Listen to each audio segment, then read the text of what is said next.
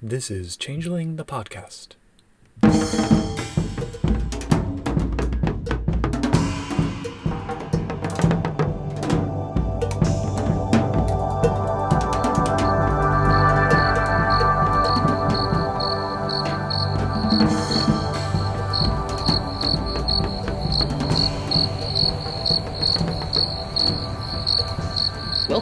Changeling the Podcast. Come for the glamour, stay for the vibes. I'm your host, Josh, and with us is your other host, Puka. Say hi, Puka.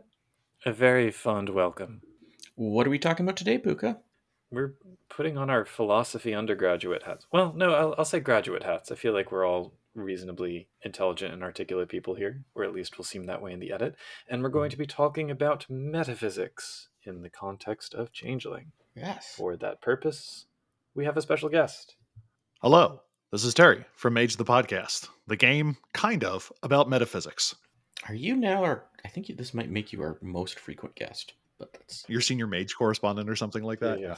hmm But yeah, you can we bring you in to ask questions such as, "What's metaphysics?" It is the study of the first principles of things. I like that the second definition, as listed in American Heritage, is abstract theories that have no basis in reality. And I'm like, yeah, that's my boy. Um, But when we talk about it in the context of Titterpigs, tabletop role playing games, it frequently refers to kind of the rules of the world you are running. Is there magic? Are there other dimensions? Do psychic powers exist? Is the world around you psychoreactive? Are there gods? Does prayer unleash energy?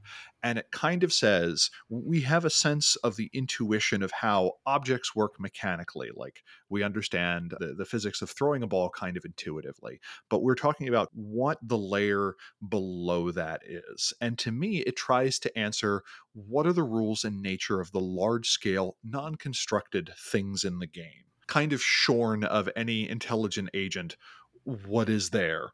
Unless the intelligent agent is the nature of things, uh, QV a god or something like that. hmm And uh, I like metaphysics as a topic because it can do a bunch of things in our games. This is kind of something I got into because one of the problems that you quickly run into in Mage the Ascension is if belief is the limitation on what your character can do and you can believe some pretty crackpotty things, what does that do to the game? So as I spent more time playing the game, running one shots, and doing a podcast about it, I kind of had to come up with some things to guide conversations on metaphysics. So, my goal is not to tell anyone this is what your metaphysics should be, but here are some considerations if you or your table want to answer those questions, and maybe some of the benefits of doing so and some pitfalls that you can encounter.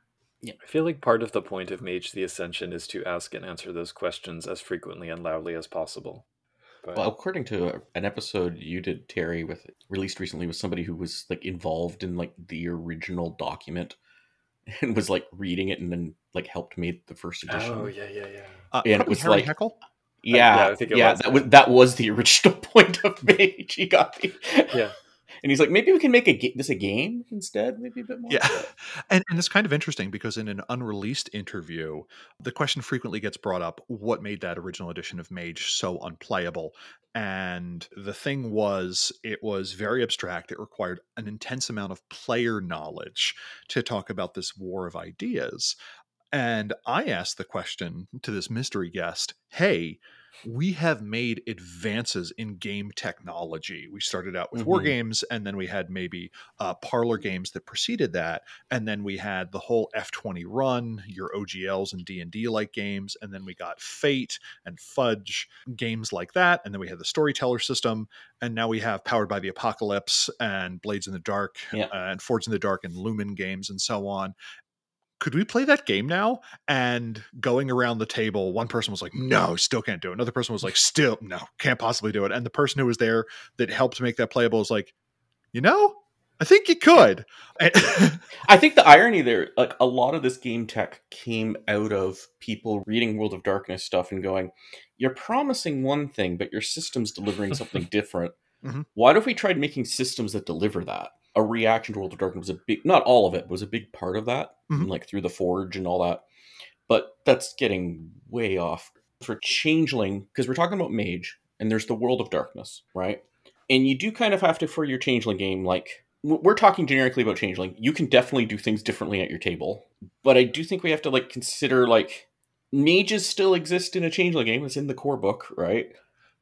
But how much do you let your mage metaphysics werewolf triad or Oh, yeah. whatever, right? How do that influence your global thing? I guess. how do you deal with warring metaphysics or what is your meta metaphysics as Yeah. it were and to that i kind of have two separate answers one i really think the metaphysics of both changeling qua changeling changeling on its own terms Mhm. of the power of dreams and stories allows for the existence of true mages and true mages certainly allow for the existence of the other. So i really don't think there's too much of a fight. I do think there are very different approaches. As I think I said on the last episode, the thing that a mage looks at a changeling and goes, Oh, everything I make will be gradually worn down by time and destroyed. In all likelihood, why is it seemingly that changeling magic can actually get stronger over time?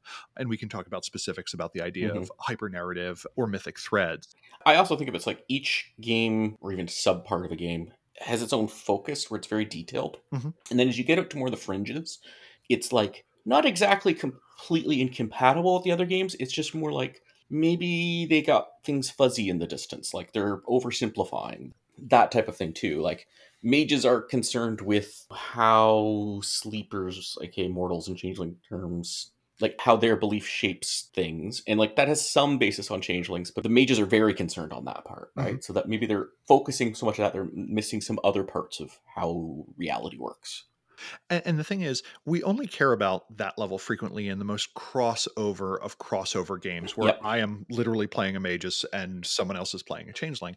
Otherwise, it's kind of interesting. Mage does the opposite of picking a fight. Um, in the book Ascension, it says, Hey, we live in what is called a broken cosmos, where when Mhm. you are playing Changeling, the mages that you see there aren't necessarily the mages of Mage the Ascension, and their metaphysics doesn't get to trample all over everyone else there is just kind of this near adjacent world that operates on slightly different rules. And Mhm. that is kind of a canon get out of jail free card. If you Yep. ever have a player that's like, well, that's not how it would work in Vampire, it's like, well, we have vampires here. We don't have kindred in this game or something like that. So it's just something to keep together. Yeah. but, but you can even still have like mages work like mages vampires work like vampires but like the bit in vampire talking about some weird spirit thing doesn't have to fit the werewolf bit talking about a spirit thing Oh, yeah. We do not need to assume that each game that uses the same word means the same thing. So Yeah. I, I think you brought up a perfect example. Is, is it equivalent to say that Umbrood, Spirit, Demon, Bane, and Chimera are all the same thing? Heck no. Mhm. One may choose to read it that way. So, so that kind of gets us to the question of what do we get out of trying to answer these metaphysical questions at our table? And kind of Yeah. to me, they serve three different purposes. Uh, they can serve as a guideline to adjudicate rules questions. They can provide opportunity for plot, and they can help create an internal model for a game. So, for instance, one mm-hmm. thing I don't know that Changeling talks about is some things about a character may not be changeable in a meaningful way as written. So, most people don't have the option to just kind of spontaneously become taller, although with effort we could gain or lose weight or cut our hair. Can a changeling change their kith? And one of the things that I think is important both answers to a metaphysical question should be interesting and engaging. And now we mm-hmm. could get to this interesting thing that says, no, not even say naming as an art has the ability to change it. And now we have this interesting commentary on essentialism. If the answer is yes, oh wow, how do you change it? Is someone going to set off this furlick, this change wave across changeling society? Does that get to be this cool new metaplot event? Or is it something that is fantastically difficult? Like you have to change the dreams and desires of all the people who gave Mhm. birth to the dream that became you? Uh, I don't know. So are you talking about changing a kith, like the category, like kith as a category, or are you talking about an individual changeling's kith? Uh, an individual changeling's kith. Yeah, you just have to die. That's easy. Oh, that well, that's the the whole in the the whole uh yeah The kith slow secret order. Yeah. Yeah. Yeah, I mean, I think naming does seem to allow for if it allows werewolves to become puppies. I don't. And, and that's the thing, though. If if the werewolf becomes puppy example, which is literally the example that they give for naming, I think it would be interesting if the answer were no. And now Mhm. suddenly, kith is something deeper. Now you get to go and say, well, maybe the mundane world is the dream. So that's what I'm saying. Like either of those answers, I think can be interesting and compelling. I think maybe we should try to think about what are the big metaphysical things in Changeling. Like there's some overarching concepts, I think, and then there's details and things like that. And it might mm-hmm. be useful to sort of outline that. I'm not sure me and Puka agree on this. And Yeah, we probably have our own things that we think are the crucial basic questions, but yeah, I mean, glamour and banality, you could say, are the biggest parts, Yeah. I guess.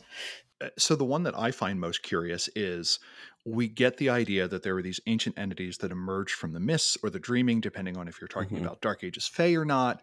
And my question is like, did any of these entities actually precede humanity? I think it's an Mhm. interesting question because it helps frame the entire world of darkness as a place where humans navigate a harsh terrain that is already poised against them. Or is this a setting of cosmic insignificance that we are just these agents dealing with night folk? And again, either answer to me is interesting.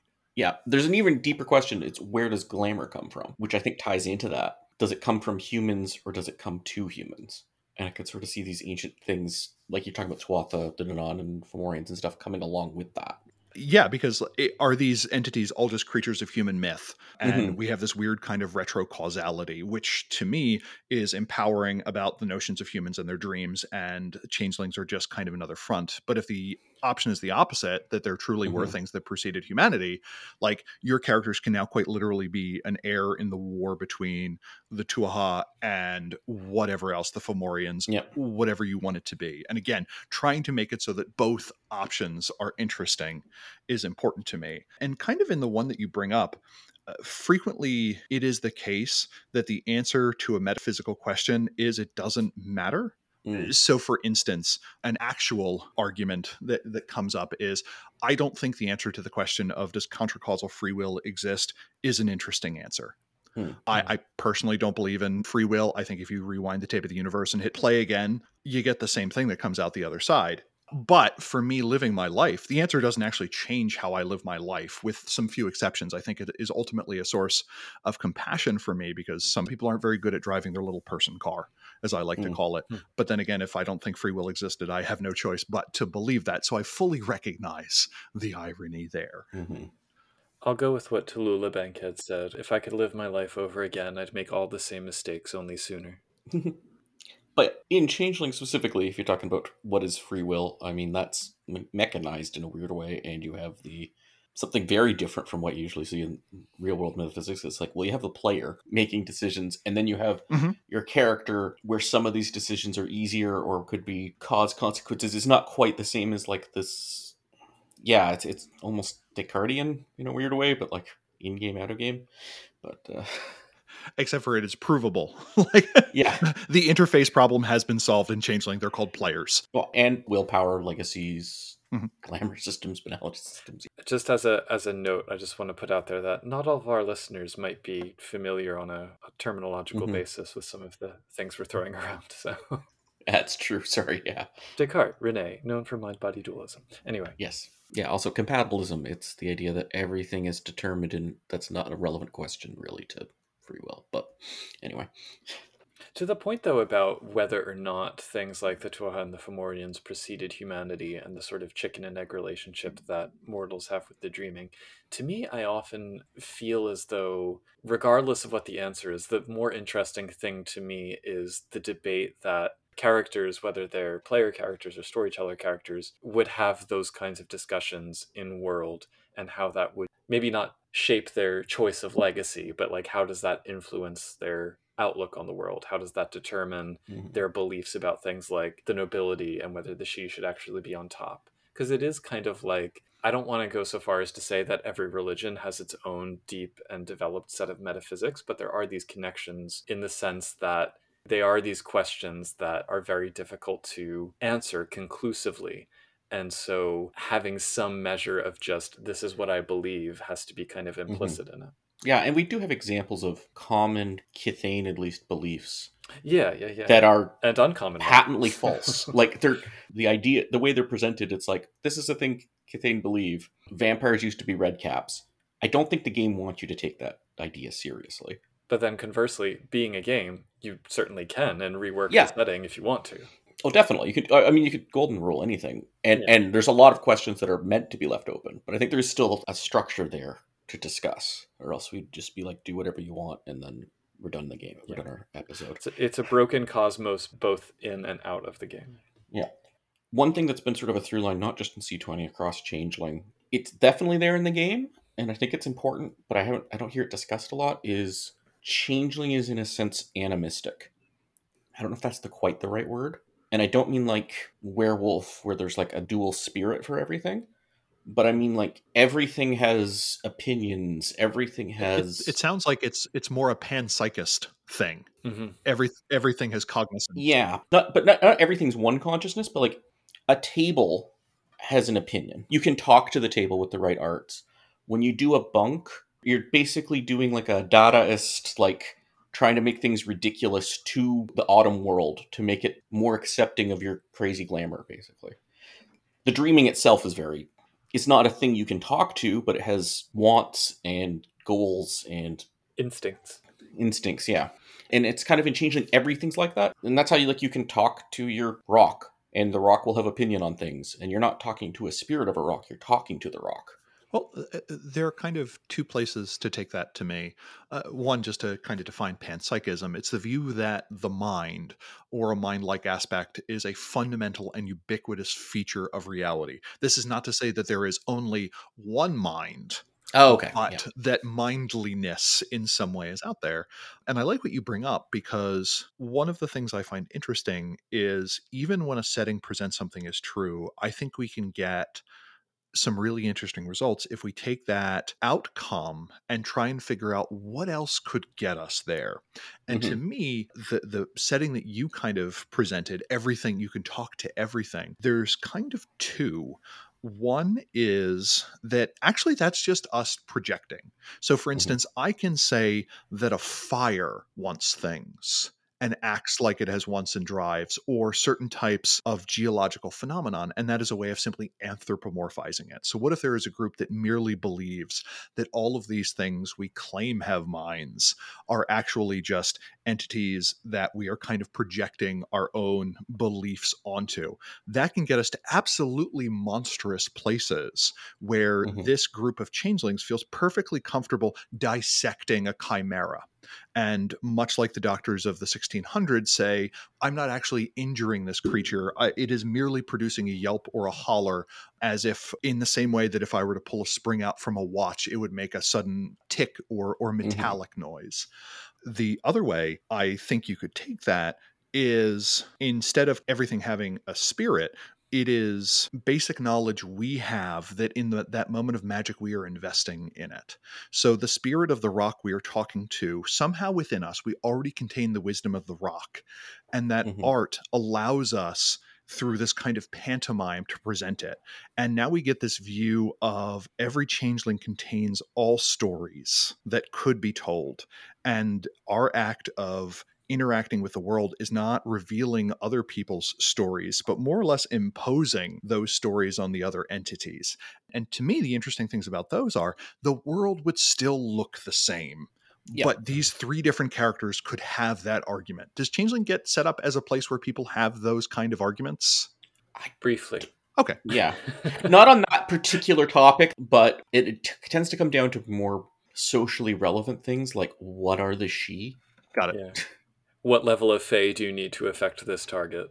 well that okay now do we mean game like okay that. that, that's a mechan that's a game mechanic thing that you need to Yeah, it's a much more practical, I would say. Yeah, But I mean, in game, you will have arguments like, do the sidhe actually have the right to rule or not? And Right. that will be.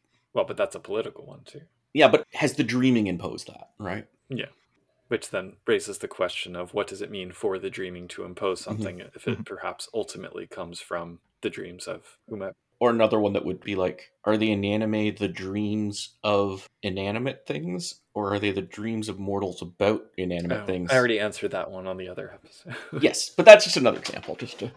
At this point, I think it might be useful if, say, Terry, you might have some general guidelines for answering metaphysical questions that do come up in a game. Yeah, I am weird apparently for in terms of Mage storytellers in that I think these arguments are fun, but I don't want them to be the preponderance of the game. I kind of want that tabletop experience of characters running around and interacting with the world and having motives and so on to kind of be a little more focused. That isn't to say, like, on one end of the spectrum, you have Furiosa in Mad Max Fury Road, where the interviewer says, uh, Furiosa, do you think that you're a commentary on the disempowerment of modern women? And Furiosa just yells, There's no time. We have to get the truck moving.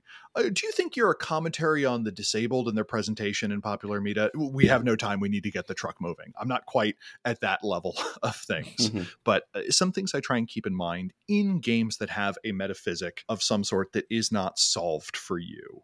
We were talking before the show about Invisible Sun, and Invisible Sun tries really hard to be like, no, there aren't metaphysical questions. I am going to answer all of them for you. Thanks, Monte. So, uh, one, games aren't physics engines. You may run into a player that really wants to probe metaphysical mechanics, and that just may not be suited for tabletop play or at least for changeling mechanics. Yeah. for, for this game. yeah. Uh, to some extent, if one could easily poke and do experiments and unfold the metaphysics of the game, that probably would have already happened in the setting. Like from my knowledge of Changeling, there are people trying to figure out done how the rules work, and they've been working long and hard on it. Still working. Yeah, that's one thing. Like, o- only expect so much. And if you just decide to stop and say, like, FFS, Jerry, it's Thursday evening, we get to play Changeling for three hours, just like roll for damage. like, I think you are fully within your right to Yeah. do that. Again, it's useful to come to an agreement of what you want the game to be about ahead of time. I mean, if everybody wants to sit there and in character have metaphysical argument for three hours and everybody's having fun, including Mhm. the storyteller, great. And having a little bit of that, you know, five minutes of that in a session, I think that's fine if some people like it, right?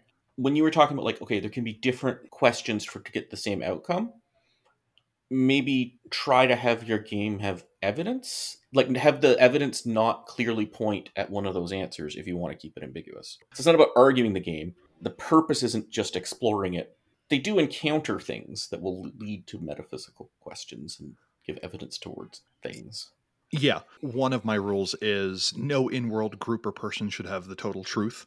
Like, if the Yeah. circle of outward silence has figured out that the dreaming is just the dreams of the Tuatha who lie slumbering, waiting for someone to master the realm of fairy to six dots, and then to use spring one to awaken them, there should be a similar group who is trying to do that on the F- for the Fomorians, and they're both Yeah. right. So yeah, you make an, a useful dichotomy, and the characters discussing it is different from the characters investigating it. And my comment Mhm. about games aren't physics engines is there's often not an answer to what happens in that experiment. And and to your point, Josh, yes, where you can try and keep that answer preferably a little bit ambiguous. Science is hard, so keep that in mind. Science is hard in the real world, let Yeah. alone changeling. Yeah. Another thing is if you run into a scenario with a player that feels that they have discovered one weird trick that breaks the setting or the system, try and come up with a reasonable explanation or have consequences. This is something Mhm. that frequently happens in crossover games where someone's like, uh, glamour and pathos and quintessence and vitae and gnosis are all the same thing. So my Sluagh wants to lead an army of wraiths, so I'm going to use glamour from my balefire to invest emotional meaning in these bullets, which I'm going to destroy, which is going to allow them to take over Stygia because it's going mm-hmm. to reform in the underworld. And it's just like, okay, I I appreciate your work, and and you've got a bunch of ways that you can go from here. One is it just may not be how things work. It may be the fact that it works the first time because of the sheer wonder your character has investigated and is this weird ass plan going to work? It- kind of the second option is something else happens. And this answers the question of, well, why hasn't someone else done it? Uh, one of my other kind of setting rules is the idea that if it is a setting where people investigate the metaphysics, other characters in the world are investigating the metaphysics, and you would need Mhm. to explain why are you the first one to figure this out? This frequently happens in Mage, where characters are like, "Well, I've solved this problem, blah blah blah. We're all just going to win the Ascension War by shooting fireballs at each other from our sancta," and like that's not how the Ascension War in any of the games is played. So obviously, Yeah. that on some level can't have worked because that's obvious enough that somebody would have tried it by now. Another thing is the setting may step in. Instead of saying it doesn't work, It does. And now you've attracted the hierarchy, which is an entity in Wraith that finds it very important to keep the living with the living and the dead with the dead. And your character sending bullets to underworld renegades so they can fight their war. Now you've got a target kind of on your back. Mhm. Maybe this happens, it's not very effective, and now your character is one of the few people who knows this and their goal is to keep it from getting out. But again, as a storyteller, you have that panoply of options. If you don't just want to say no and you don't just want to say yes, you can either say it's hard, it works, but not the way you want it to. It works the way you want to, but there are setting and character consequences for it, or it works exactly. And now, if that's the case, though, frequently your game then becomes about that. Your characters are now a whole bunch of changeling underworld smugglers, which, if you want to play that game, it sounds super interesting. But if, it, again, back to Josh's point, if no one else signed up for that, try and come up with a different answer. Yeah. And I think you can take Changeling in whatever direction you want. But I think if people are coming to play Changeling and they're familiar with Changeling the Dreaming, they probably want a certain type of thing. Mhm. So maybe be more careful in your Changeling game about what's important in Changeling. But if your Fae happens to, I don't know, reverse the Curse of Cain on vampires, it's not a big deal, I don't think, in your purely Changeling game. Unless you're like, they're then trying to use that to like make the whole game about vampires. But Changeling is also probably out of all of the World of Darkness games the one where you can most get away with hand waving as the story demands it. I mean, probably not Yeah. too much because you don't want to piss your players off and feel like they're standing on shifting sands Mhm. all the time. But allowing someone to get away with something game breaking once and then saying, no, it doesn't work anymore, I feel like you can impose the will of the dreaming and just. or the dreaming just steps in and Yeah. starts empowering opposition because it's Yeah. like this is a bo- you've created a boring story we need a more adventure tale and you've now stepped up your heroic capabilities so now the villains have to step up as well kind of Yeah, the setting of Changeling is very capable of taking care of itself uh, in Mhm. those one weird uh, trick cases. So yeah, that's a that's a good thing to note. It even has an immune response to deal with people who see too much of it. oh yeah the mists But to the point, when a player says, "Hey, all of these things are the same: pathos equals glamour equals quintessence," no, that is something that one or two game books kind of suggest. And again, your game isn't a physics engine. You you are under no obligation to acquiesce Mhm. to that out of world knowledge. So uh, feel comfortable again with that whole spectrum of answers that we outlined. And my only note is if you go in that direction and you realize that that's not the direction you want the story to go, I think it's perfectly reasonable to talk over the player like, hey, I think this is pulling a game in a direction that we are not finding interesting. What is a good way to wind this down? Would you like to gain a weird quirk to represent your time doing this? Um, maybe I give you a few experience points to represent that. You bought in to get these abilities in the first place. Maybe that has caused character growth such that you can now kind of direct it somewhere else. Uh, would you like this to introduce a new antagonist into the setting? Would you like to just say that my character is no longer interested in this and they had a moment where they realized this isn't what they want to do? But you have no obligation that once you have allowed a departure from what maybe your core setting is and realize no the game isn't going in a direction that the table is enjoying try and be somewhat graceful when you pull it back. The way this manifests frequently in mage is a character sets up a big thing goes i'm going to do this effect with this this this this and this and i'm like those spheres can't actually do that. I understand why you thought they could but you've spent two sessions building up to it I'm gonna let you do it once, and your character is going mm-hmm. to accrue four points of paradox from the sense of overreach as their avatar is straining to contain this magical power. You now know going forward you can't do this. Next time, maybe check in with me first. So Yeah. we we are frequently adults playing games with ambiguous rules. If someone oversteps, if there's a way to bring it back into line gracefully, try and do that rather than just doing frequently what the rulebook suggests and just punishing them.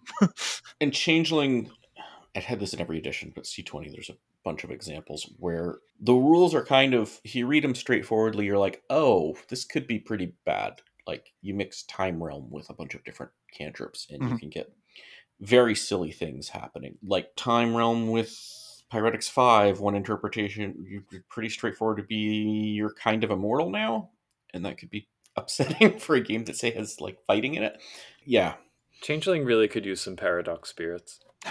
Yeah, Paradox Chimera.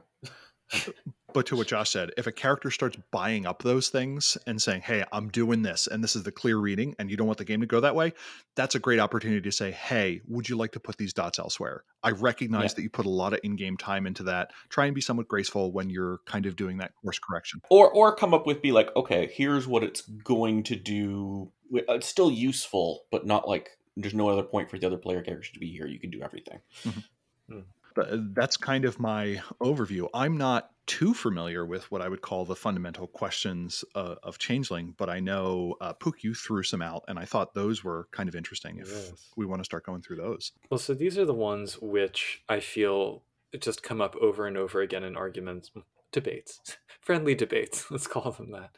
And not so much about these topics themselves, but all of the questions people ask seem to kind of circle back to these. And I think the biggest one is what are chimera and what is phase stuff? What is dream stuff? So I pulled out a short passage from C20, which we're going to try to stay pretty edition agnostic, but C20 is a good point of reference because that is the current edition. And I do think a lot of these questions they attempted to answer in a cogent way with mixed Mhm. success. So in C20 core, it says, What exactly comprises Chimera is an enigma. Though many Fae have made a study of dream stuff, all but the most basic properties escape definition. Changelings can't even be certain that Chimera are, in fact, real. Though the Fae and the Enchanted can observe Chimera with all five senses, Chimera cannot affect the mundane world except under special circumstances. The dream stuff that makes up a Chimera's form is somewhere between glamour and banality. It is crude yet elegant, able to retain a shape while being malleable, and can change its properties so that it mimics flesh, grass, leaves, fur, breath, rock, water, soil, ice, fire, dragon scales, or anything else a person can dream. So I like that. I like that Mhm. it's confronting head on the fact that even the authors of this game aren't quite sure how to define it. And much like Invisible Sun, maybe they kind of sidestep the question, leave it to some degree in the hands of storytellers and players, and open up the doorway for countless hours of trying to hash this out to no avail. yeah c20 does nail it down a little bit though like Well, I previous think it's that, that's as much as they nail that down, at least.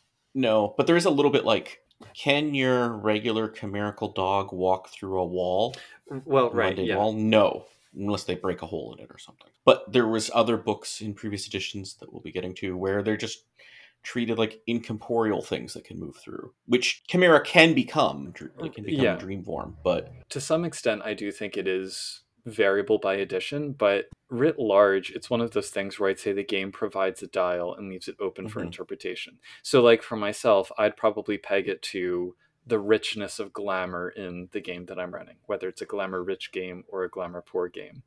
And like it alters the setting in slight ways. If you're running a glamour poor game, but then there's tons of chimera running around, you know, what does that do to the role of changelings in that ecology? Because mhm, these are the kinds of things that I like to hash out mhm. putting the setting together for my game. And uh, for myself, I've never been a fan of the idea that chimera are 100% as real as everything mundane until somebody notices them. Which, No. if you go all the way to the end of the spectrum, it's like, okay, as soon as you close the door, all of the chimera are going to run around and mess everything up until you open the door again. I like it more, it's the kind of stuff which can be explained away. Mhm. I remember learning about the theory of the uncanny and this idea that uncanny literature deals in things that could be supernatural but don't have to be. And I like Yeah. applying that to Chimera in the real world. Like maybe some ambulatory fish beast did actually steal your keys, but then again, maybe not. Maybe you just left them Yeah. somewhere. Yeah, you should be able to have the chimerical cat knocked something off a table when no one was looking. Right. Yeah, I- yeah. But that's it. But you shouldn't have like identifiable dragon footprints in the mud that everyone can see. right. Or like, can a Chimera call 911? nobody's watching them pick up the phone but like you know this has an immediate direct impact on the world around you so i like them mean, as that might that, that might explain why your phone pocket dialed.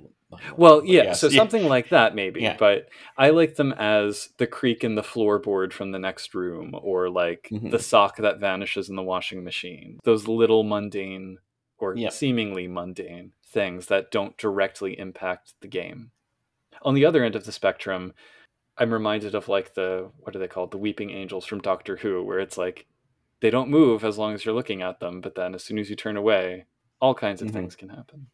Yeah, the the thing that I feel when kind of figuring out the chimera question is the overriding thing I get in Changeling is that like desire, dreams, and emotions have a very real energy to them. Mhm. And to me, kind of in the same way that a magnet moving through an electrical field generates a current flow, there is some other medium out there that generates energy that can spontaneously coalesce into chimera. Uh, the tricky part is getting this energy into the dreaming is somewhat difficult. In most cases, the energies kind of just bounce off the mists. But particularly talented or powerful mortal dreamers have the ability to kind of part this veil, as do changelings. Changelings with the ability to shape chimera have figured out how to kind of interface with this medium with much Yeah. more efficiency or to harness. Yeah, I, I have a slight adjustment. Mortals can influence Chimera in the dreaming, like far away in the dreaming, almost easier than they can right in front of them, like Autumn World. Yeah. So, like, your weird recurring nightmare monster mm, probably is somewhere in the dreaming, but it could be like far dreaming or some spawning field. Hmm. It's not in your bedroom necessarily, unless things unless things are going very bad for you. then The answer to the question, is the thing you're dreaming about nearby, is generally no. Mhm. Yeah. And to me, this becomes a question in major crossover games of what does it mean to perceive chimera? Mhm. And like this to me gets into a very interesting epistemological and phenomenological question. Like, what do they actually see? And to me, this is one of the places where like RPGs frequently leave a lot of money on the table. Mhm. Like, my presumption is if you are enchanted by a proper changeling, you just see the damn thing Mhm. Every other way of seeing it is going to be partial. So, for Mhm. instance, you gave the example earlier of dragon footprints in the mud. They are there, but most mortals don't know how to see a dragon footprint. And when you are enchanted, you see the literal outline. But if you are someone who uses some other way, maybe you are part of a human culture that believes in dream walking or something similar to that, or you're a, mage, you can see this kind of in a bunch of other ways that are subtle perceptive things. Like you see the she knight, and it wouldn't be the visage of someone on a chimerical horse with armor, but you just kind of see that someone is a driven person who is trying to protect something. Their hoodie has a slight Mhm. glint to it. The thread around the edges forms the outline of plate mail. And there's just all these kind of hints at it. And like another way to look at it is it's a different sense. Like seeing chimericality is as orthogonal from the existing senses as each sense is from each other. It's like asking, what is the sound of the smell of a mango? Mhm. And to me, that is fun because it creates that surreality. Like that self same knight laces her shoes with nobility and the knowledge that harm will bounce off of her. And that is how you know that the character has chimerical armor. And the cool thing is, you can do an in game, out of game thing where you say, This is what your character experiences. Oh, by the way, Martha, four points of chimerical armor. I don't know if that's a Mhm. thing, but I'm going to act like it is. Eh, Like, yeah, basically, it's it's Yeah. The background's called Yeah. something different, but you're basically there. Yeah. Yeah, the the dread dragon appears as a pile of shifting cardboard boxes in the wind and is described to you as a heap of moving garbage Mhm. inhabited by menace. So whenever this this dragon seemingly moves, there's a gust of wind tied to it. So you keep that plausible deniability. The one thing I always go towards when I try and think about what are the limits of chimerical reality influencing the real world is I enjoyed Satanic Verses by Salman Rushdie, and a lot of fantastically possible things are in that book, but they all, as you mentioned, have that other explanation. Yeah. I also like the idea that chimerical experience for anyone who isn't enchanted or a changeling, it just replaces another sense. So, for instance, your character now can hear chimerical reality. They can't see it, Mm. but they notice the kid walking down the street dragging a stick really sounds like they weigh 400 pounds, are an ogre, and that stick is actually a, a four point treasure in the form of a maul Hmm. when we were portraying these things in the game. So I like the metaphysical question because it can modify how we present this game to our players, especially if they're not just a, a run of the mill Yeah. changeling experiencing the chimera.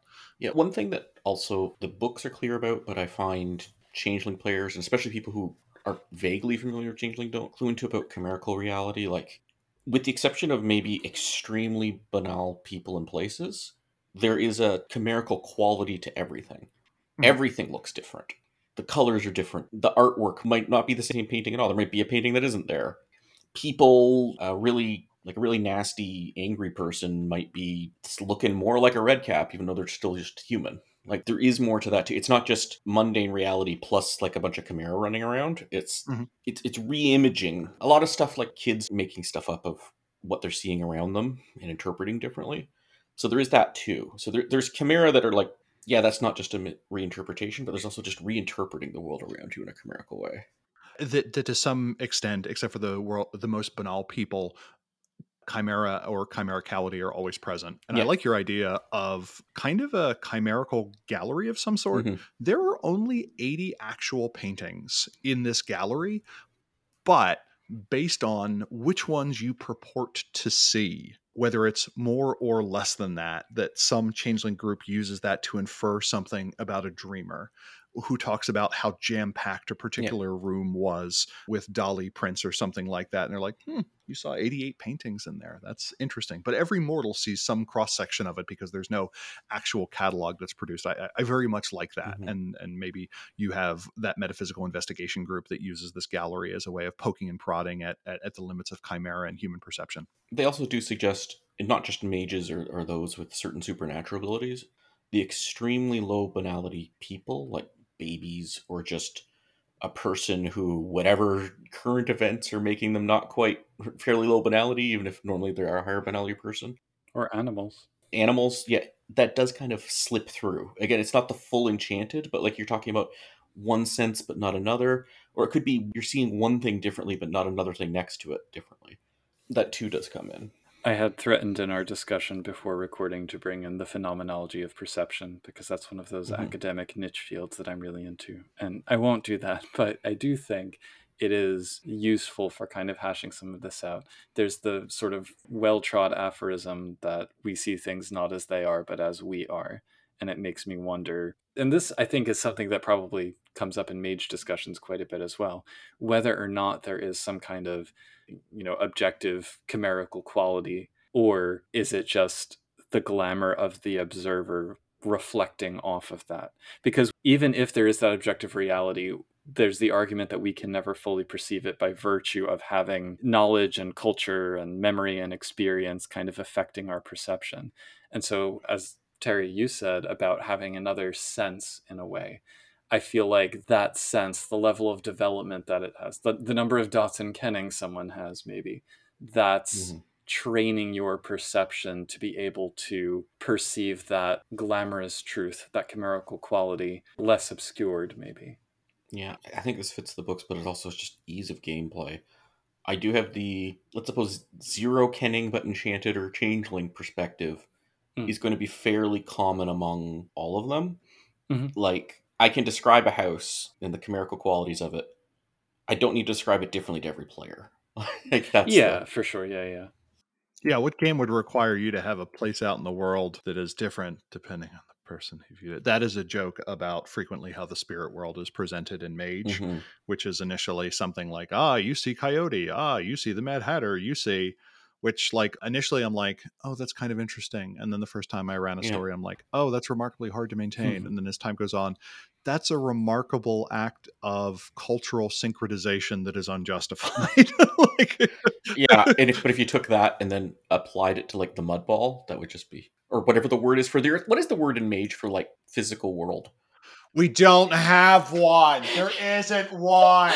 That's the one word we don't have. Everything else has a word. We have words that never get used again, but we don't have a word for that. Gah! Satiros, hear me cry. Anyway, no. Um, in Sorcerer's Crusade, it's referred to as the common world. Uh, the term I've settled on is the mundane world Mhm. to describe that. And I, I do like your point that it is almost a power to see something with none of this chimerical reflection on it. I do like the notion of the chimerical or of changelings to be. I can briefly force everyone to see this thing the same way, and so much agreement on Mhm. what an element of reality is makes it real. Hmm. Yep. And I do think it's relevant also the way they describe enchantment. It's definitely shocking to a mortal if you enchant them and they're not expecting it or have any memory of it. But it's not as shocking as it probably should be.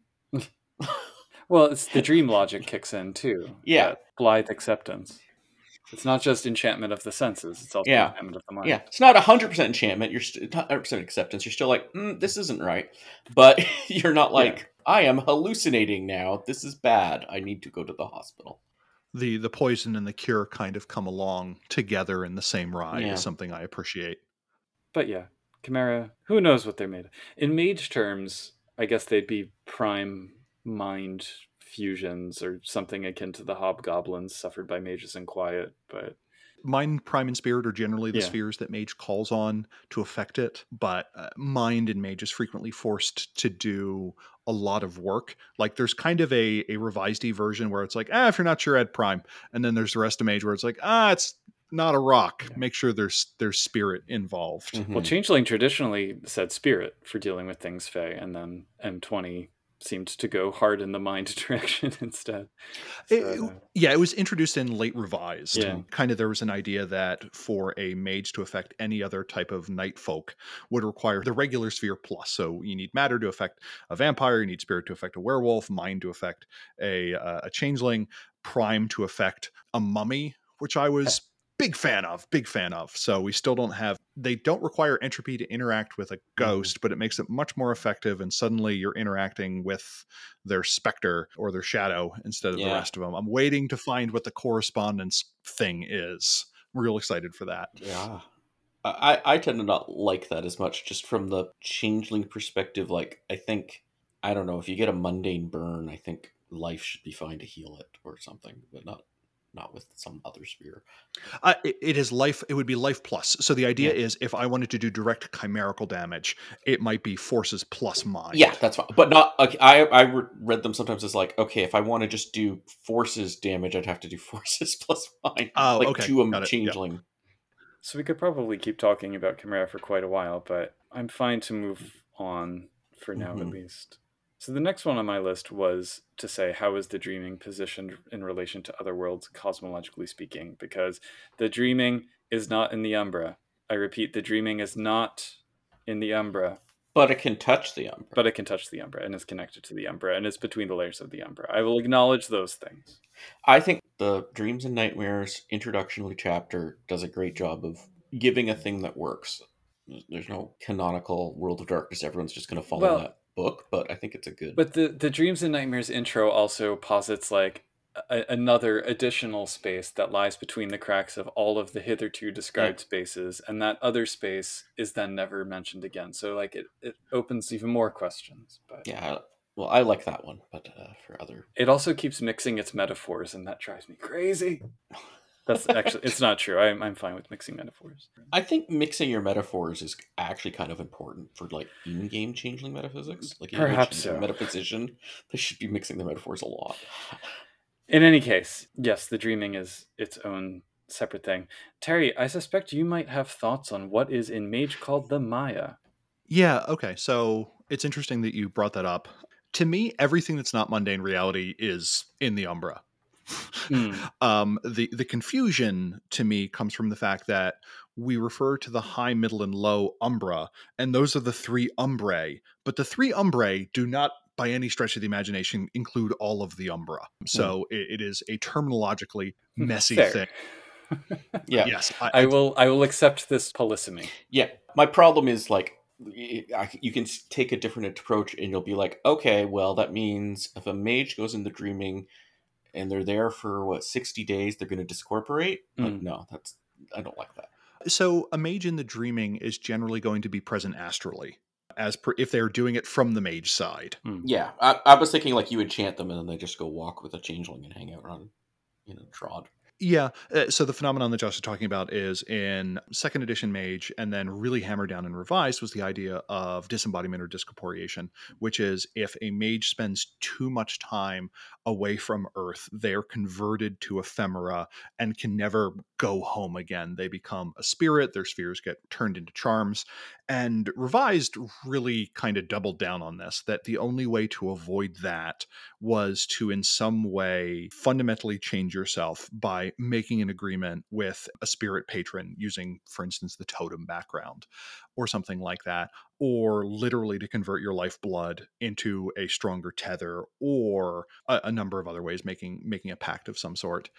So if you want to treat it as an other other place, that's fine. Because the other analog is we never got the idea that discorporeating occurred on the digital web. Mhm. So we have the three umbra, the high, middle, and low. One is the ideas of humanity. One are the feelings of humanity or the ideas of nature, as it were. And then you have the low umbra, which is either the realm of death or memory or enigma. There, there are a bunch of ways to present it. And in Mage, shooting through these locations are what are referred to as zones.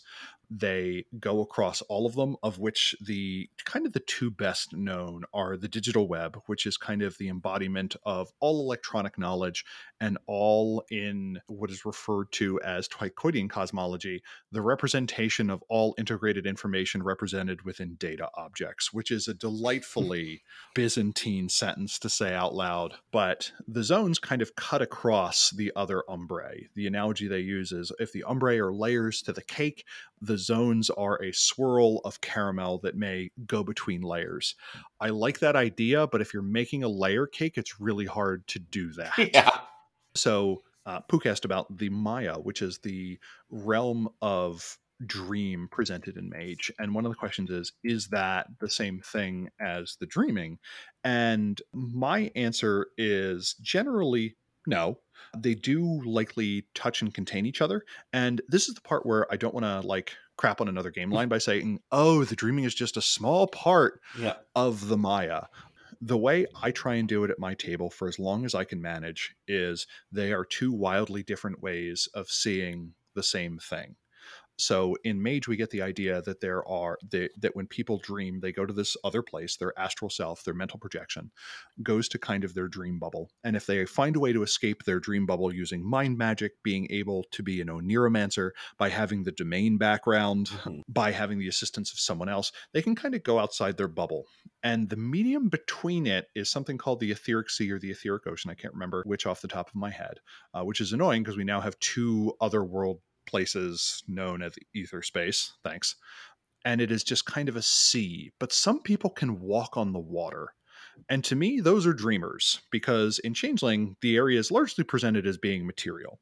And we get the idea that you can go from dream bubble to dream bubble and that there's kind of a geographic element to it, but also there's a part that is deep and a part that is kind of Mhm. near to it. Uh, so to me, as much as I can manage, I really try and have the two be two wildly different ways of experiencing the same thing. In the same way that a human can theoretically move in three dimensions in water, but a fish can do it Mhm. way better. That is kind of how a changeling is interfacing with the dreaming versus a mage interfacing with the Maya. How, how I might go for Changeling, they do talk about that dream bubble part. Mhm. It's your own little personal dream realm made up of chimera, and Oneiromancy art lets you go there, and it, you enter rules for it, and it's fairly clear, right? But that's just your dream bubble, and sometimes maybe a dreamer can escape their dream bubble. That's probably not good for the person, and I don't mean dreamer capital D, just a person dreaming. Maybe they could get out into other parts of the Maya, like I think the bubble overlaps, but the rest of it mm, doesn't necessarily have to. I, I think it could also be the fact that they get out into the dreaming and they don't see the dreaming. They only see one or two layers. You know uh, that mortals, kind of without enchantment or without changeling assistance, are colorblind. Mhm. as it were. They don't see one. One of the most illuminating analogies I, I've heard is what does it look like when different animals look at a rainbow?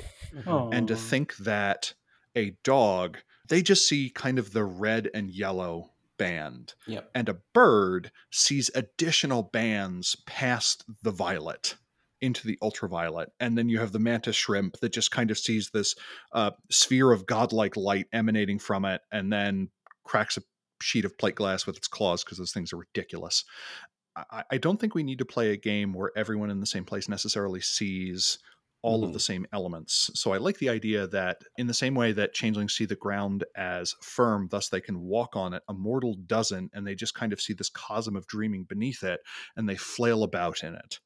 And that they might see a, a changeling just kind of walking on the surface, but they may not be able to see a wrath or an entrance to a freehold or the distant cities Yeah. or something like that. Those are just colors that those creatures don't know how to explore yet. So even if they're in the same place, they're having a radically different experience and they just don't know how to interact with it. Yeah. But what about things aren't seeing them either necessarily though?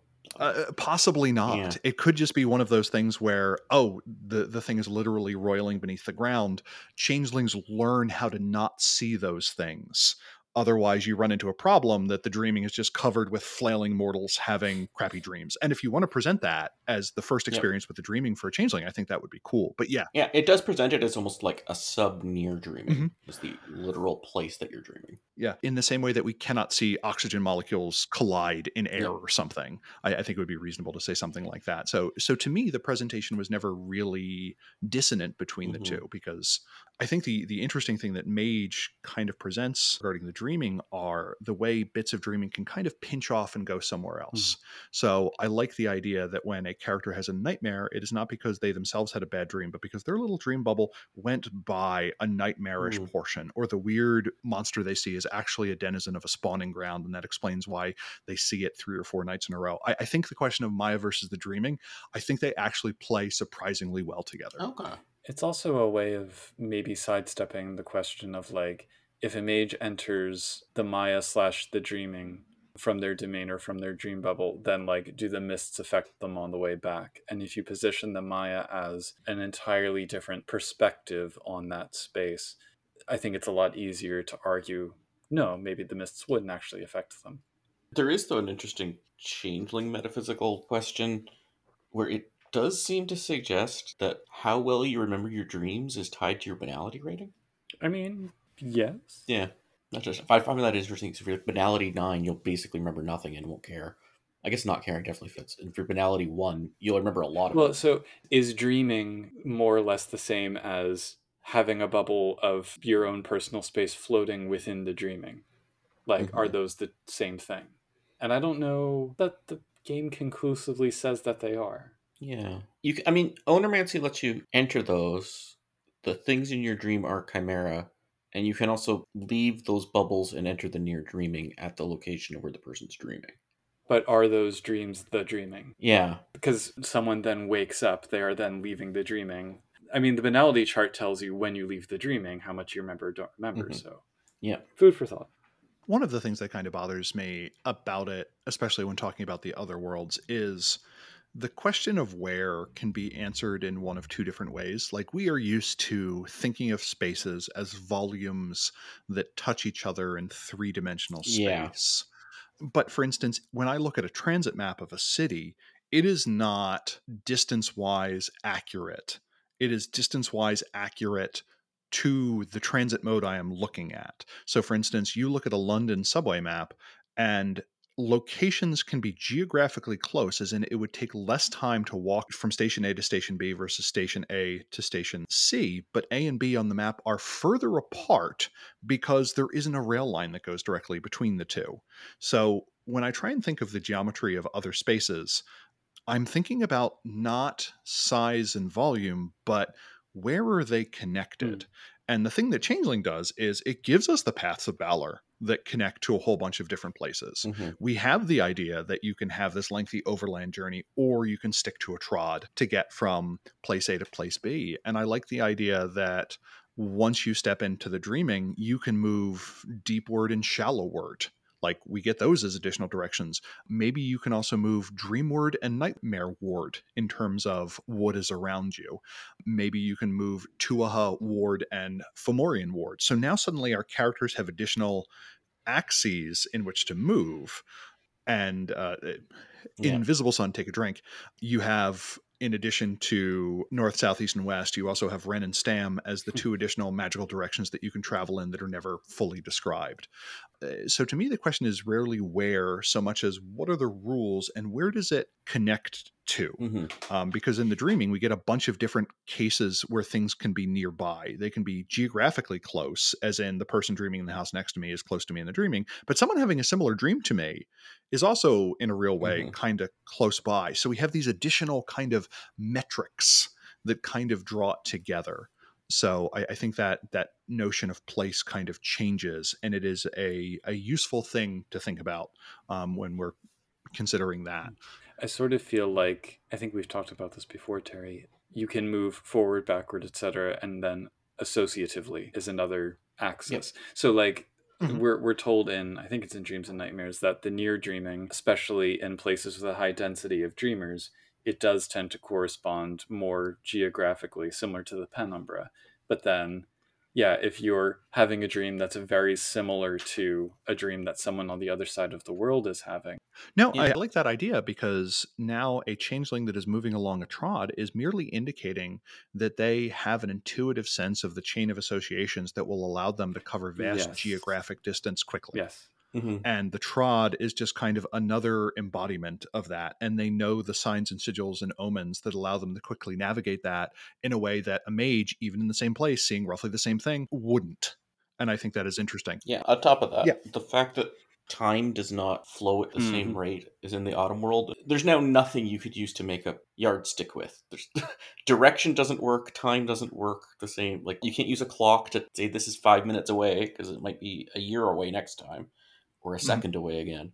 And story wise, it gives you this this range of choices in the sense that if you and your motley need to get from point A to point B, it's like, Mhm. okay, well, you could travel through the mundane world and deal with all of the banality and all of the risks associated therein, or Yeah. you can try to follow the trods and hop from freehold to freehold to eventually get where you're going. Or if you have an Oneiromancer with you, you can just go from dream to dream, but who knows what kinds of chimera you'll encounter in there. Yeah. Oh yeah. The other thing that's not even just dream associations; it's also how familiar you are with somebody. Yeah. It's like a correspondence thing for. Sympathetic dreaming. Yep. So, something we talked about a bit in our episode on glamour and banality is the relativity of it, which has been, I would say, more foregrounded in the 20th anniversary edition. How does that, in y'all's opinion, affect their nature as forces? In mage Hmm. terms, should they have their own resonance traits? You know, when you're thinking about glamour and banality being as much in the perception and attitude of the person perceiving the glamorous or banal thing. Well, uh, you say perceive. I think there's another way to look at it in that glamour and banality are self generating and they are a process Mhm. that creates an effect in the observer. So, for instance, you lift a very heavy object. Did the object cause the feeling of fatigue? Not really. It was your muscles straining, producing lactic acid that created a literal burn. Like your psyche produces glamour and banality from the process of digesting mm-hmm. experience Yeah. Uh, but banality is kind of the natural crap that accrues when dealing with an experience. It is frequently positioned as a property of the object. To me, it is a property of the perceiver. Uh, uh, Peter Medawar, Nobel Prize laureate in medicine, actually comes to mind, talking about how it is arbitrary to call something genetic versus environment when the two interface. Like if you're in a community with a common condition and the thing that triggers the condition is rare, we call it environmental. So, for instance, you're allergic to mustard. if the allergy is very common in your culture and the plant is very rare, we call it environmental. If it's the other way around, where the plant is ubiquitous and only some people have it, we call it genetic, even though if that person were to move to a different Mm. location with a different environmental commonality, we would kind of reframe it. Uh, so to me, it's almost more of a tag thing. Like I wouldn't quite call it a resonance. You could view this as an object radiating different colors of emotion, and each of us has different filters with which we see it. Some are injurious and cause banality, and some are enlivening and cause glamour. Yeah. And as we grow older, or as you accrue banality, the lens just gets a little bit dimmer. Yeah. It just doesn't let so much through of any given color, and you become more immune to inspiration as well as from being further ground down. And those are just kind of two ways that it that it leapt out at Yeah. me to kind of describe it. I see it as actually fairly objective if you're talking about actual objects, Hmm. specifically people and places, right? So this person has so much banality. This person currently has so much glamour or is generating so much glamour, right? So what I see as very subjective is what will make this person gain banality? What will make this person generate glamour? What will i- if that makes sense. So like even how much something else's banality will influence your banality is very subjective. Well, we're kind of in a bind because the game itself presents multiple systems that I think make different assumptions along those lines. I mean, in the sense of, on the one hand, we have temporary glamour and temporary banality points that accrue and Mhm. become permanent points, and they're actually these Mhm. quanta on the sheet. On the other hand, you have like triggers, which are, I mean, at least one of Yeah. them has to be completely subjective. But no, that's what I'm saying. The trigger makes you gain more banality. What causes you to gain banality is very subjective. How much banality you gained is objective. Yeah, so there are connections between those systems, but those systems ultimately are predicated on Yeah. different ways, different assumptions about how banality works, what banality's Well, nature is. Oh, I, I think it's consistent. Like, okay, if you're a childling and you're encountering someone who's banality nine, that will gain you banality. If you're a grump encountering someone's banality nine, that's not going to gain you banality. But they still have banality nine regardless. I think the question for me is to what degree are either glamour or banality inherent qualities that someone or something possesses, or more along the lines of how Terry's putting it, I think things that are Mhm. generated through interaction. And I think the game tries to have it both ways to an extent. Yeah. Well, I think I, th- I think the generation through interaction is definitely subjective. Yeah, oh, for sure. For sure. And interestingly, I think it's more so for banality than for glamour because, like, you do have autumn people and stuff, and occasionally there does seem to be this aura, you know, this Mhm. chill of winter that surrounds them. But often it's just, it's more kind of just the absence of glamour. And glamour seems to have at least some measure of independent existence because we have dross, certainly. We have glades where we're told there's natural glamour that just kind of bubbles up or things like freeholds where no matter what kind of antithesis you have or what kind of glamour flavor you prefer if you sleep in a balefire you'll get some so it's a little bit asymmetric Yeah. i'm okay with it but metaphysically Yeah, but it also gets a question of like, what is a dreamer? Like, the book, including C20, is actually ambiguous as to who's a dreamer. Yeah. So it could be somebody's banality seven on the sheet, right? And and mechanically they're banality seven, but like for this one Fae who knows how to muse them, they're still a dreamer. sure i mean i'm i'm okay with that i do think seven sounds a bit high but Yeah, I was trying to give an extreme example. That would be yeah it'd be very rare to do that, but I think it's not impossible. But this is the debate that I think we've had and we've seen happen, and people are still hashing Mhm. out is like whether banality should just be a single number that's on the sheet for every Mhm. purpose. Because it does seem that it should be a little bit in flux. Yeah, I'm not sure how it would work if it was specifically if you're talking about changelings. Immortals having banality is a sort of different question, but like a changeling, like I don't think like my character from my character's perspective their banality is 3, but from another character's perspective their banality is 5. I don't think that would Putting aside the issue of things like autumn people, I think it works more smoothly if you do think of banality as just being the absence of glamour, because then it's not about changing the banality Mhm. level.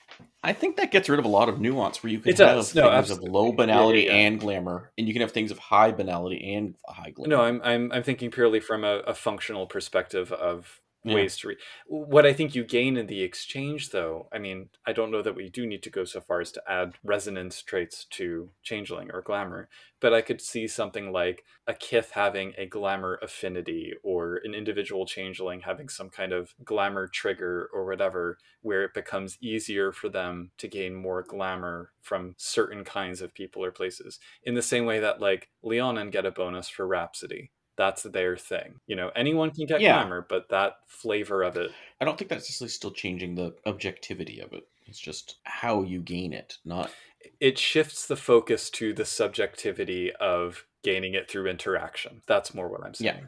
I don't know that we need to do that necessarily, but Yeah, I think I think some help on who counts as a target for ravaging and, and uh, reverie might be good, but The thing that's interesting to me as someone who has never partaken in one of these debates is I don't think in common parlance we would refer to the nutritional content of a food as being subjective. Mm.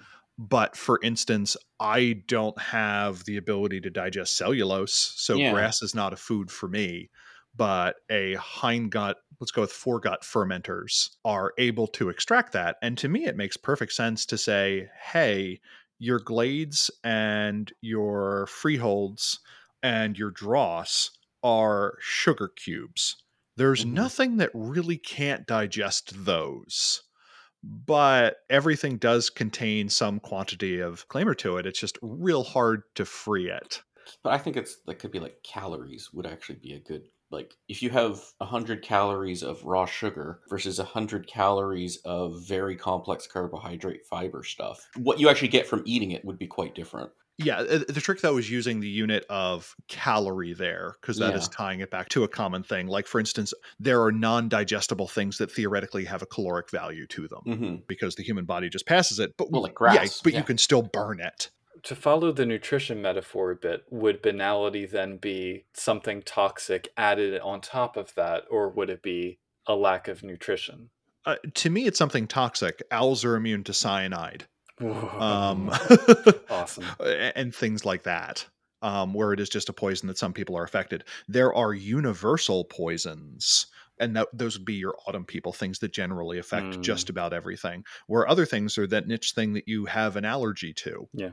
where for Mhm. most people sunflower seeds are not lethal but to a person who can't deal with an appropriate protein or something like that suddenly it becomes lethal and that to me is how i view the two which is a nice way to make it understandable but also to suck all the imagination out of it so i appreciated that i brought Yeah. banality to that yeah well i don't i wouldn't want detailed systems of No, no, no, no, no. but it might be a good way to think about it like without getting into the weeds I, I would like it as a very small penalty or bonus, I think. Like, oh wait that isn't a thing it is it, actually well there is Oh, the okay. there is the musing threshold and a ravaging threshold which is two different ways of getting glamour that are different depending on your are there people who are better at for instance getting glamour out of music no. not out of That's- what is yeah. it it is It's all. oh that's not a the thing thresholds are all very based on types of emotion. So, like, create love, foster hope, or destroy dreams. Oh, okay. Because I just assumed over time, changeling, just like vampires, would develop a particular taste for a type. That is one of the few mechanics from Vampire 5th Edition that I think would actually work quite well in a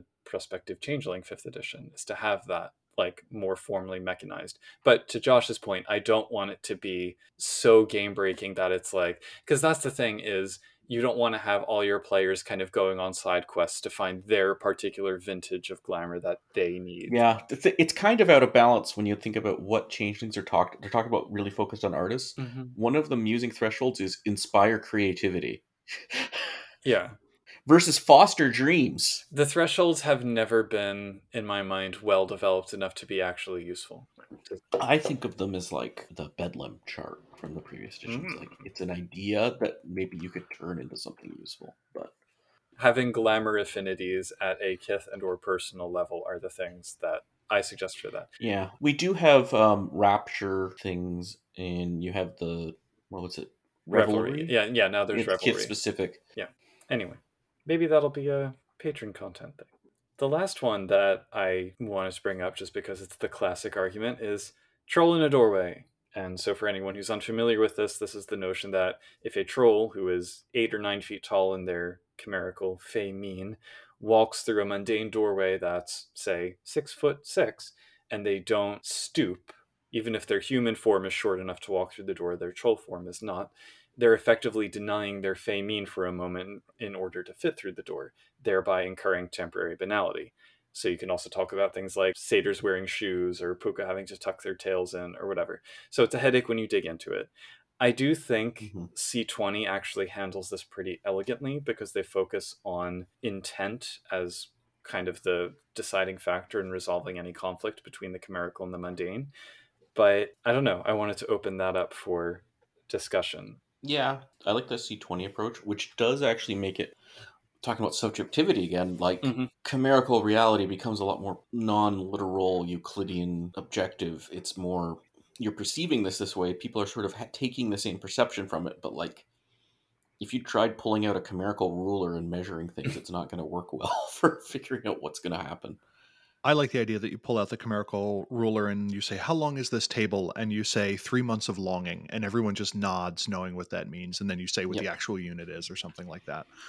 Um, I mean, is this something that the game could accomplish by, like, is there a metric in Changeling that says the degree to which your Fey mien is forward or not? Like, is this something that, oh, this only becomes a banality trigger if you're out of the state of balance? Because we are constantly, in little ways, denying who we are.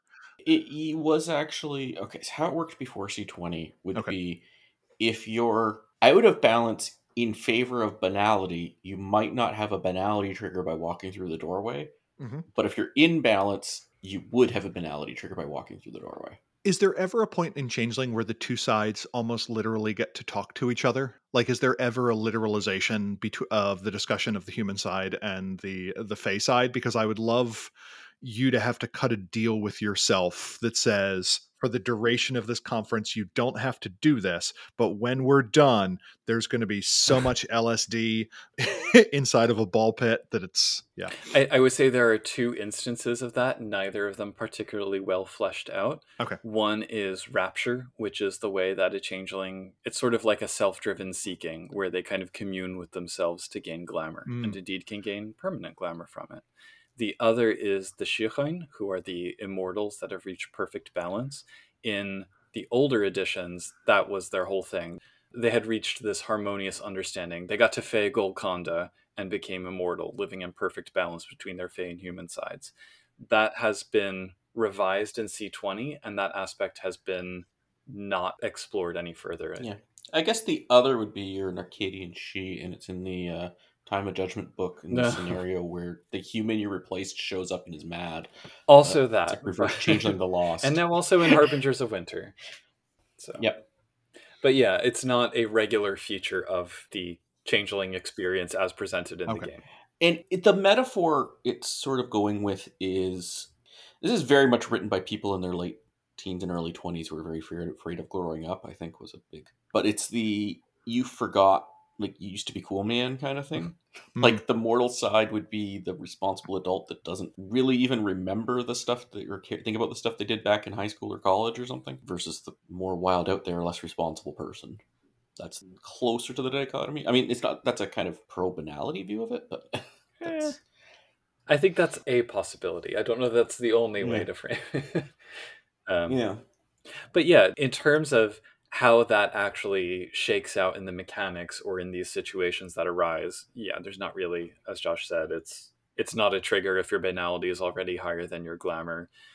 I think the the earlier editions of the book did actually say, "Oh, this would be a trigger," and now they've kind of walked that back in favor of saying Yeah. intention.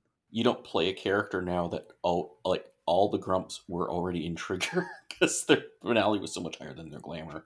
Yeah. But I'm trying to find the Henry Rollins quote of uh, "Punk isn't dead; it just has a reasonable bedtime now" or something like that. mhm. Um, That kind of thing. yeah, and and when you say like the kind of that view of of youth, although it is also the you used to be human and then you became aware of who you really are too. The other direction. I, I just think the thing that always strikes me about these questions is I, I I am not a person with a unitary notion of self. I really don't think that there's um, a little me that's Mhm. piloting inside. That there are a bunch of different visages that are kind of fighting and they take turns. Yeah. so to me the question is not i like the idea of the troll as the troll nature being denied for so long that that becomes the symbolic moment where the storyteller says hey you haven't let the troll side run Mm. around for a while not that every Mm. door is the thing but in game you say you walk into this conference room with an unusually short door and even then you do not stoop and as you walk in to give the presentation on why your company should be the target of acquisition or something, that is the banality trigger or something like that. So I like it kind of as a symbolic idea, but just as the one per, that seems a bit much Yeah. to me because Yeah, and what you're describing is more the C20 approach. I Okay. think. And invoking the autumn is very much that Yeah. as well. Oh yeah, the other thing you can do is just decide to really Yeah. not be a changeling for a for a scene. You always have the option to let your human side take full precedence. Interesting. And does that have a systematic effect besides the fact that for that scene you probably don't have access to arts and realms and stuff? You're also immune to chimerical damage and things like that. Yeah. You read as human, but in fact you are a meat popsicle. Okay. Yeah. Uh, The, uh, the it does have a duality, just not what you're talking about. The Seelie versus Unseelie with the two legacies. Mhm. That has more of the conflict of Got it. duality. There's plenty more I could talk about that we could go around in Mhm. rings, but maybe we should look at some of these questions from listeners. Sure. So, Count Clockwise asks, How do you reckon perception of chimerical reality really works? My assumption is that you see chimerical reality as a changeling, but unless you're suffering from some bedlam related effect, you're always aware of the autumn world and can even properly focus on a given concentration. I think we've covered most of that, but that's pretty much how I've read it Yeah. before. How I see it is you just perceive both. Mhm. Uh, it reminds me so much of LARPing. Or just make believe. Um, Yeah. But depends on the kind of LARP. Like if you're doing the most for me at least in the Buffalo LARP on the weekend camping the whole time in character, and like people are dressing up a lot more like their that's more like chimerical reality to me. Like, yes, I know that he's wearing sneakers. Yes, I know that the contact lens fell out and I can just take it. But I don't necessarily remember the mundane things if they weren't rel- like the real things if they were relevant. I like remembering in-game stuff that happened. If that It gets sense. real awkward in Nordic LARPs. I have to say. Yeah, I'm talking about things where people like pretend to be cat people, not Yeah. But yes, I agree that I think it is very much it's much more about the simultaneity to me. Like you are perceiving Yeah. both at once. Now, to the points we discussed earlier, how you perceive them is open to whatever, whether it's that Mhm. additional sense or if it's like Pokemon Go augmented Mhm. reality or whatever. But that's what distinguishes changelings is that they do have both lenses on at once. Yeah, and that's assuming a balance too. Like I think you can also have like a little slip ups from time to time would be reasonable, but it wouldn't. I wouldn't impose it as an ST, but it'd be like, oh, I forgot about something you would only notice as a mundane thing or only notice as chimerical. You might miss sometimes, mm-hmm. but I think where it would actually impact, it's either a bedlam thing or a banality thing where you're actually starting to struggle. And that's one of the signs that your character's approaching the point where you might not be a PC anymore. So Wah, wah. quiet. It's like quiet. Yeah. Is it Uh, yeah, inner paradox. As long as we don't call it a metaphor for mental illness, which I never really Mhm. liked. Yeah, Right. they've at C twenty sort of doubled down on it's a metaphor for toxic effects of things causing problems. Okay. Somebody in the Discord, I think, tried to make an analogy to synesthesia, which I thought was Mhm. interesting. I don't think it quite works, except maybe in a very specific way, but I like thinking in that direction at least. Yeah, I use synesthesia a lot for kenning rolls, Hmm. like describing what you're the extra thing you're picking up from rolling that wouldn't just be straightforward saying it. Bro. Yeah, I really think it's an opportunity to start playing around with your descriptive vocabulary. Like earlier, I talked about how mages could pick it up in in any number of other ways, but like my only note is to realize that whenever we perceive, we are generally perceiving several things at once. So I look around a boardroom, like my company has a meeting. I see both the people and what they're wearing, but I also see status. Mhm. Like that is Mhm. just a thing that kind of comes with it. And I think chimerical reality can be much the same way. The question is, how do we convey that in a compelling way? So we use a Yeah. visual and analogy potentially to do it. But I think we have this whole spectrum of the chimerical reality is implied in the same way. So one of my favorite things to do is ask someone who is very experienced at the thing to say, what is the secret sense that you have? As an actuary, I think I have a pretty good intuition about what a one in 500 year event is. Hmm. Like having looked at Hmm. hundreds, like I have an idea of what a million dollars in building loss looks like. I'm a member of the American Planning Association, ladies, as a citizen planner. And I love talking to the planning people and say, looking around this park, what do you see that I don't? And one goes, oh, I, I think in terms of drainage. And that is just an extra overlay. And someone else goes, I see in terms of how humans congregate. And another person Yeah. says, I can see the budgetary process that produced this park and why it has this weird shape. And to me, Yeah. seeing the chimerical for your character, there may be an aspect of it that is similar. And I think it's fun to have. But getting into other senses, yeah, like for me, uh, one of the first thing popped in my head is like in my job, I'm really picking up code smells. Okay. That's part of my job to detect it. That's what it's called in programming, but it's like uh, it's like this revulsion when you're looking. It's like shouldn't have been done that way. Yeah. Although it might sometimes be the least bad way, but it Mhm. still hurts. And like other developers are like, yeah, that's not good. Oh, this feels wrong to look at this. Yeah. But I, I guess my one recommendation there is to I, I think it is reasonable that different changelings view it in different ways. It is the restriction of the fact that frequently these are pictures and books that we have to use visual media as the way of Mhm. conveying it, and we are in no way restricted from that in the game, even though if that is ultimately the way we convey it. Yeah. but I think I think you could also be like describing something like that, like with the smells or the sounds or whatever, and maybe the player characters have no idea what that means. That's fine too. Like it could be a metaphor. It doesn't mean you have, they have to all understand the metaphor. Yeah, as long as they get the right information out the other side, I think you can have a lot of fun Yeah. with the the conveyance. That good point. So then Van Eck asks, do you think people thinking something is banal makes it so? Like, could you convince people that a certain genre of music is exhausting and droll, and the dreaming makes it so? I, I think the interesting part of that question is the statement, "and the dreaming makes Right. it so." Which is the part that I say no. It, Yeah. To me, yeah, it, it reverses the error of causality. People perceive the music and droll, and the dreaming then reflects it. One may be able to tackle this from the dreaming side by convincing the court of melodic requiem that the music should sound bad, but this is only going to be successful to the extent that you can then popularize Yeah. that idea. I see this as inc- entirely subjective. You can convince someone that something's banal and they will react like it is, and it would be to them maybe, but it's not. right. People who haven't been convinced of that, it's not going to do the extra work and jump to everyone. You have to actually convince everyone. to kind of circle back to the debate earlier, does it make it banal for them, or does it make it not glamorous for them? I think it is possible to give someone an antithesis, but least should be, Hmm. but, which would be a banality trigger that. Yeah, that's true. That that would be the C20 mechanized way of doing it. Yeah. Mhm. like to me there is a feedback process there so we talked about chimerical reality like if you're able to change the chimerical nature of the music then someone is more receptive towards hearing a mundane argument or being disinclined towards it they hear the song and they go ugh they always play this on morning radio but they only play it during the nine o'clock hour which means Mhm. it's late god this song represents my boss yelling at me so Yeah. one of the things to bring in yet another game is in werewolf we get the idea that if you smash through an umbral doorway enough times the mundane one will start to like rust and break down hmm.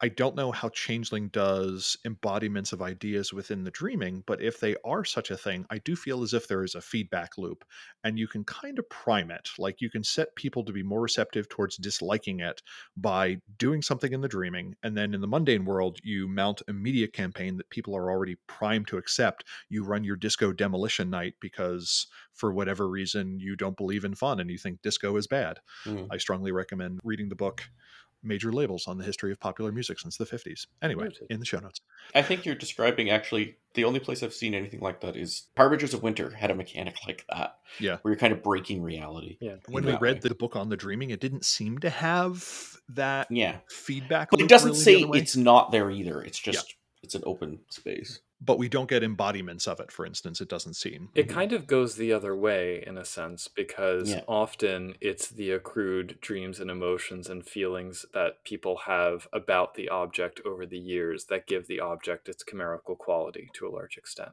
Sometimes even after that Mhm. object mundanely no longer exists. So it's almost Yeah. the reverse, I would say. Mhm. As a side topic to that, which we don't really have time to get into, but it's an argument that I had recently, is with banality, I guess this kind of more relies on it being an inherent quality, maybe. How much of it comes from the outlook and the attitude and the thoughts of the person, and how much comes from the actions they undertake in the world? Like if somebody is going out there snuffing out glamour and they're passionate about that and they're they have these big dreams about how they're doing it like that's Mhm. a lot of Dauntain are like that as the enemies of the Cthulhu. So Yep. you know, thinking about how that But also Wilders now in C twenty don't yeah, yeah, yeah, more- yeah. So like how does that play into it? You know, that's just Mhm. something that's kind of on the side of my brain. The performativity of banality, if I want to call it that. glamorous banality Yeah. Next A storyteller asks, just how much can chimerical reality get away with manipulating mundane reality? And could inlaying chimerical items into mundane ones lead to coincidental mundane items? I, again, think we covered that pretty well. My own take is that chimerical reality can only manipulate mundane reality to the point that a, I'm going to throw in the mage term, hypothetical observer might think there's a rational, non supernatural explanation for whatever the chimera have done But that opens up the door for me to ask Terry, what are your thoughts about coincidental versus, I guess, vulgar in changeling terms? Um, I, I I don't know enough about changeling, and you also have the benefit of the mists kind of making Mm. things like chimerical vehicles flying through the sky go away. But like in trying to think through this, we mentioned I, I mentioned the idea that feeling plus the dreaming equals chimera. Much like a note cannot generally persist long after the instrument producing it stops being played, uh, so too is a chimera initially tied to the phenomenon that produced it. As that chimera though or that chimerical object interacts with other bits of chimerical reality the tie between the object and the item starts to disconnect so that the chimerical object now has ties to other things. It has sympathetic strings connecting it. It can now persist past the destruction of one of those sides. Like as an object bounces against other objects it becomes a narrative or a thread a web of relationships. As that narrative or thread gets changed over time it goes from being just a narrative to being a story and now it is a good bit more self-perpetuating Mm. but to me this is kind of a sliding scale like an old jewelry box is actually a chimerical treasure chest of splintered wood with strange green light illuminating from it a mortal handling it won't get a splinter but they may regularly cut themselves accidentally on the metal corners of the little jewelry box or snag themselves on a piece of plastic and they may fixate on it more even if they can't see that green light without undoing the chimerical lock, the latch mechanism doesn't open. Whereas opening the chimerical lock means that the first combination you try opens something. Again, yeah, uh, we're, we're coming down to the same place that it Mhm. should look the same. I feel somewhere between the hypothetical observer, like there is someone omnipresent just kind of watching things, and the characters there. Can weird things happen when people have their back turned? Yes, but to me, the crate that spills off the table being pushed by the chimerical cat is kind of the top end of Mm. what could be done there. Yeah. I go a bit further on that, but it's like actual observer, which has some retro causality and stuff, and Yeah. I'd probably hedge my bets. But it's like if no unenchanted mortal will perceive this as happening, it, there's a lot more that can happen than if they. Yeah.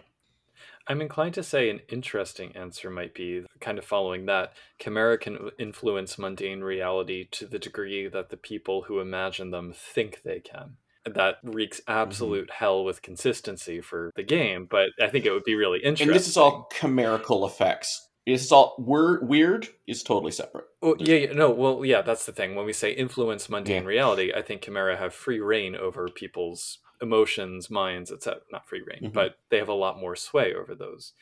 But yeah, in terms of knocking things off of tables or opening doors or whatever, what do the people present think that something out there might be capable of? You know, like kind of that Mhm. you hear a noise outside and you're like, "Oh, it's it could just be the house settling or it could be a burglar or whatever." So if you have now created Yeah. this incidental chimerical burglar monster, velociraptor, whatever, is it your mundane meat brain that has the final say in determining what that chimera is not capable of or is it your imagination that determines what it is?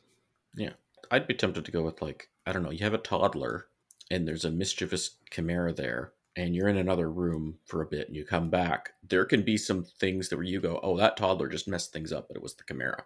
I always love that scene in The Sixth Sense where Toni Collette and Haley Joel Osment are like in the kitchen, and Toni Collette's like, "Oh, you know, I got to go get your different tie or whatever," and she walks, and the camera follows her for ten seconds to the laundry room.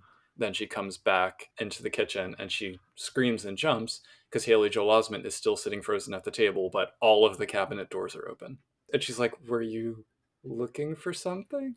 And that kind of moment, I think, is like Yeah. a really great. Um, Yeah, it can also get your character in trouble too. Actually, I think about it. yeah, yeah, exactly. Those kinds of moments, I think, really drive home that uncertainty. Ultimately, though, again, Changeling is probably the one where you can handwave it the most. Yeah. So. So then Seb asks Would chimerical food be filling or nutritious to Fey beings? In the dreaming? Both. Outside of the dreaming? Yep. Yay. I would say it could probably give a slight sensation of fullness for a bit, but you're still aware of your autumn hunger, and you wouldn't get nutrition from it in a mundane sense. Yeah. way. Assuming you're talking about changelings, not Yes. other chimera Yes. or something. Yeah. Seb also asks if a weird cantrip can affect autumn reality and the mist can cover up actions, then what happens if you injure someone? There was an extended discussion on the Discord about this. Do we want to summarize it very briefly? Um, I think we came down on the mists blur everyone's memories into something reasonable about how the injury occurred in that instance. Yeah. But there's other weird cantrips. I would look at the mist chart. So it actually does talk about different banality levels. The mists affect differently. Hmm.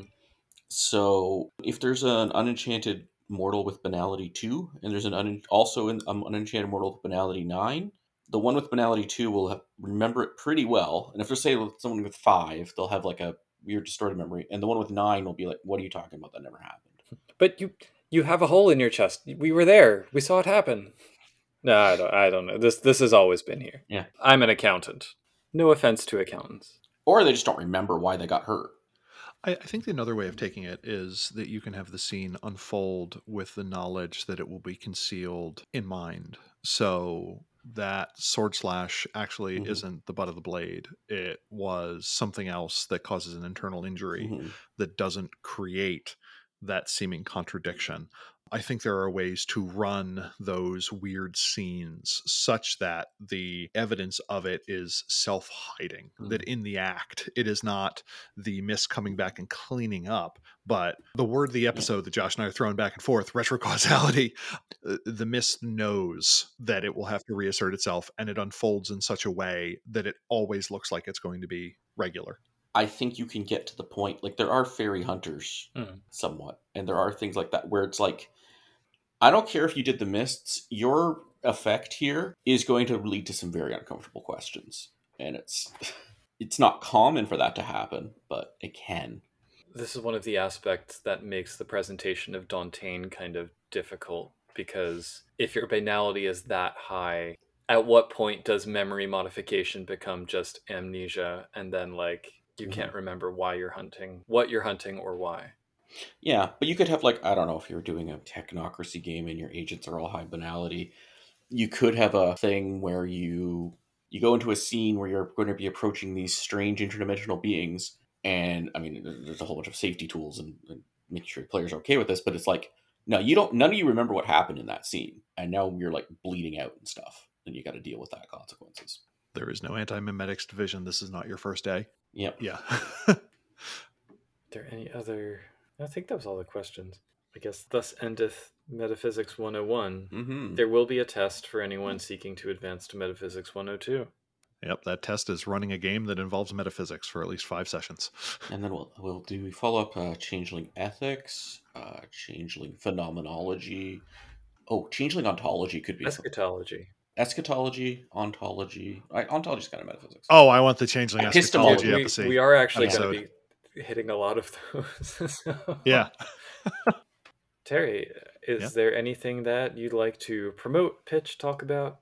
The only two things I have are if you're more interested in this mage game and the varied conversations, or would like to hear about Changeling from the mage side, where a number of Changeling related folk have come to join us. We also had a brief conversation with Harry Heckel, who did writing in the early world of darkness and kind of portrayed an interesting idea of what the dreaming was. Uh, you can hear more at Mage the Podcast, which is magethepodcast.com. My other weird little side project is Pain in the Dice because games are fun but sometimes hard, and that is paininthedice.com. I have a few interviews from uh, Gen Con that'll be going up there. Also, my my attempt at creating a weird way to draft a character, and I'll, I'll hopefully be porting that to the old world of darkness soon. But there, or at Terry Robinson on the Bird app. There will be links in the show notes to this episode. Uh, yeah. Thank you very much, Terry. Thank you. Gladly. Yes. So uh, once again, you can uh, find our podcast, changelingthepodcast.com. Send us an email, podcast at changelingthepodcast.com. Follow us on Facebook, We're actually starting to get some lively discussion going on, Changeling the Podcast page. We're on Mastodon, changelingpod at dice.camp. And our Discord is discord.me slash CTP. Links will, again, all be in the show notes. Yes. And once again, I'm Josh. I am the platonic ideal of pooka. And remember, glamour is not gnosis, is not pathos, but they are quintessence. I don't know. I couldn't think of anything. The nature of Fey existence is something that has preoccupied Kithain since long before the Shattering. Sidhe philosophers have written extended treatises considering the nature of the Arcadian soul. Satyr gurus have penned Socratic dialogues asserting that pleasure is the first principle of the universe. Surprisingly, the simplest and most coherent answer came from our survey of a Boggan quilting bee, whose matrons told us they'd long ago deduced that the answer to life's questions was to channel all existential wrangling into baking. Whatever dream stuff is, what really matters in the end is that it makes for an absolutely killer banana bread. These interviews and the rest of our content are fostered by the support of you, our listeners, and particularly our patrons Derek, Dorcadus, Oreo, Razcaboos, Sandchicker, Sija, Terry Robinson, and Tricerabeth. You can join their ranks and receive benefits, including a shout out every episode, by signing up at www.patreon.com slash changelingthepodcast. We also appreciate reviews left on the podcast listening platform of your greatest convenience. Thanks for going with us on this esoteric journey, and until next time, keep on dreaming. Here come the outtakes. Sympathetic nighttime play sounds like a literal translation of like a kiki in Japan or Mhm. something like that. Oh, I was going to say some kind of 13th century sexual manual. Yeah. Okay. I- I'll, I'll take that too. We didn't get to the notion of what constitutes a soul, but maybe next time. Oh, that's an easy one, right, Terry? Uh, so, the, luckily, the one game that answers that question is Mummy. Yep. the, the, your soul is your ba plus your ka plus your ket plus your keter plus your sekhem. Um, Khaibit. it- Don't forget Khaibit. easy. Ka- yes, the high bit. Um, like this is a thing where the world of darkness does answer this question, and everyone else too thoroughly has their their head up their own ass to answer it. So what is it? The kot, the ba, the ka, the ab, the ku, the ren, the khaibit, and the sahu. Huzzah.